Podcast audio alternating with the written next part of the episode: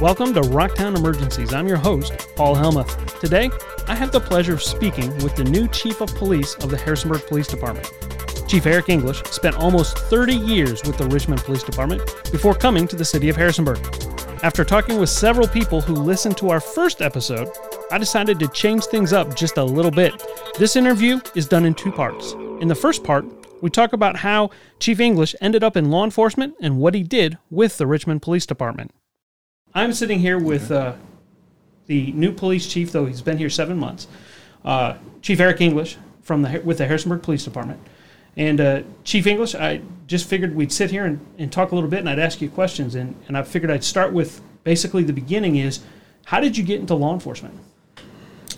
Well, I basically got into law enforcement through trial and error. Uh, honestly, I had no idea this is what I'd be doing for my career. Uh, I was in college at the University of Richmond had no idea what I wanted to do. I majored in criminal justice and sociology, and still did not know the field that I wanted to pursue.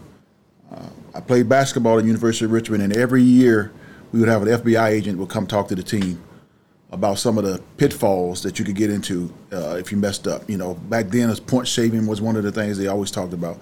And every year that agent would come in, uh, I was intrigued by, F- by the FBI. So I was like, well, I, I, I might want to try to join the FBI. And so I had a conversation with the agent, and he basically told me that getting some local law enforcement experience would help get into the, the agency. And so I said, well, I'll, I'll try it. You know, so that's what I did. I applied to the to Richmond. They were hiring um, classes, three and four classes a year at that time. Uh, so I got hired by the, by by Richmond PD. Uh, six months into the job, I, I, just loved it. I knew I wasn't going anywhere. I had no aspirations of going to a federal agency uh, I knew this was a job that I wanted to do for the remainder of my career. So, in college, now I know, and the only reason I know this is because I, I, read several articles. You were with the uh, Richmond Spiders basketball team, 88 89. So, this would have been about 1990?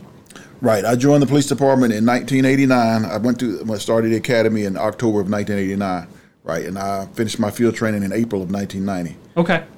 All right, and when you left there, you were promoted to deputy chief, I think, in about 2011. 2011, that right? that's correct. All right. So for the last seven years that you were there, you were their deputy chief. The department has almost 1,000 employees, correct? That is correct. Okay. Right. So from the time that you were there, how many employees do you think were in with the Richmond Police Department back in 1990, 89, 90? Ooh.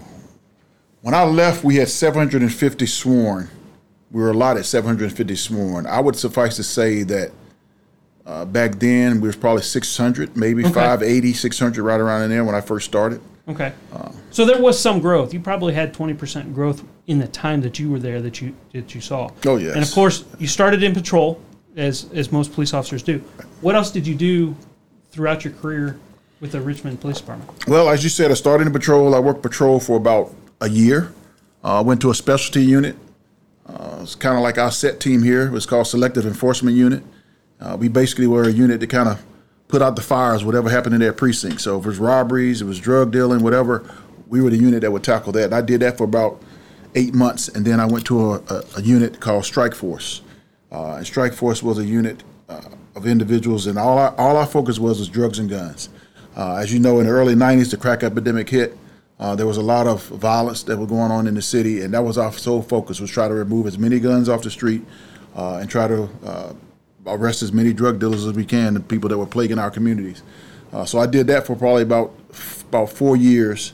Uh, probably the most fun I've had, you know, when I was in that in that particular unit. Some great great group of guys. So this was during the time in that Richmond was really the murder capital of the U.S. Correct? That is that is correct. Uh, 1994, I think it was 1994. We had a 161 homicides in in the city of Richmond. Uh, so it was a very very violent city at that particular time. And and when you left, how many did they were they averaging? We were averaging, well, I would say over my last, over the last seven years that I was there when I was deputy chief, uh, we probably averaged about 40, 44, 43 homicides a year. I mean, that's a that's a huge difference. Uh, you know, our lowest was in 2008. We had 32 homicides in 2008. That was the lowest that uh, I had ever seen in my career. Uh, and honestly, I, I, think the people that had been there for a while never, never thought we'd get to that to that point.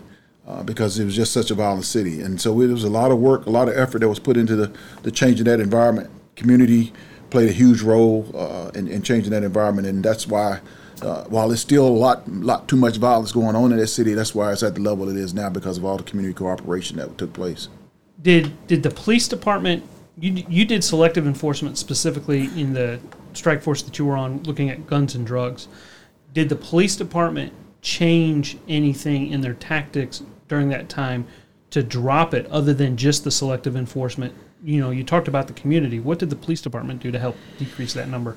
Well, I would say during that time, there was, I would say there was not a lot of proactive programs that were put in place that was specifically targeting reduction in that crime.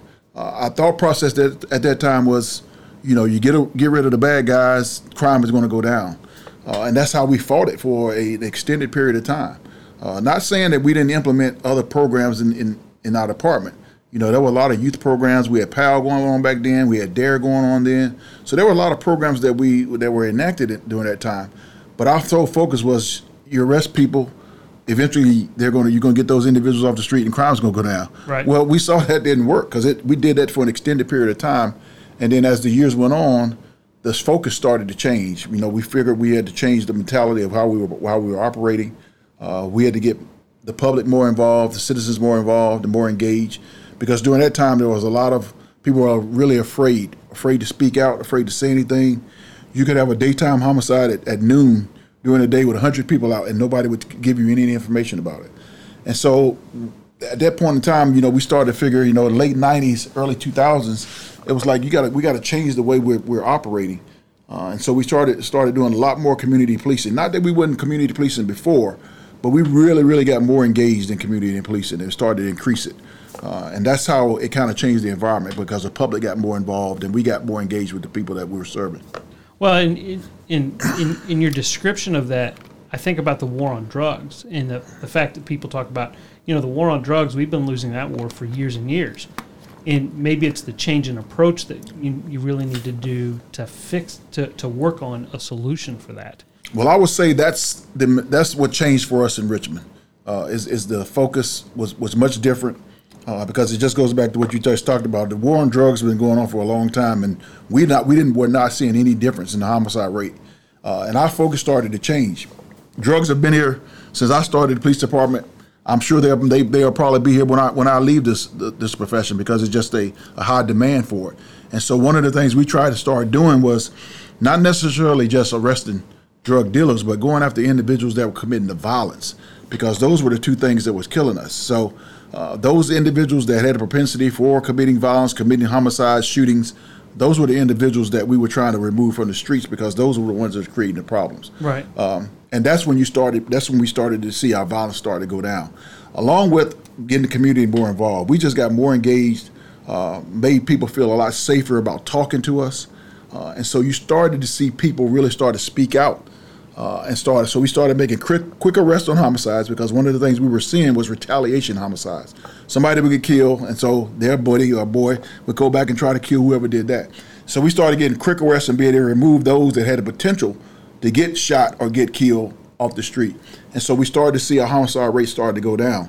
Uh, and it, it kind of turned a corner maybe around in 2000, I'd say around 2004, 2005, we started to see the decline uh, and it's just been steady. It, would, it, it started started being steady from that point on.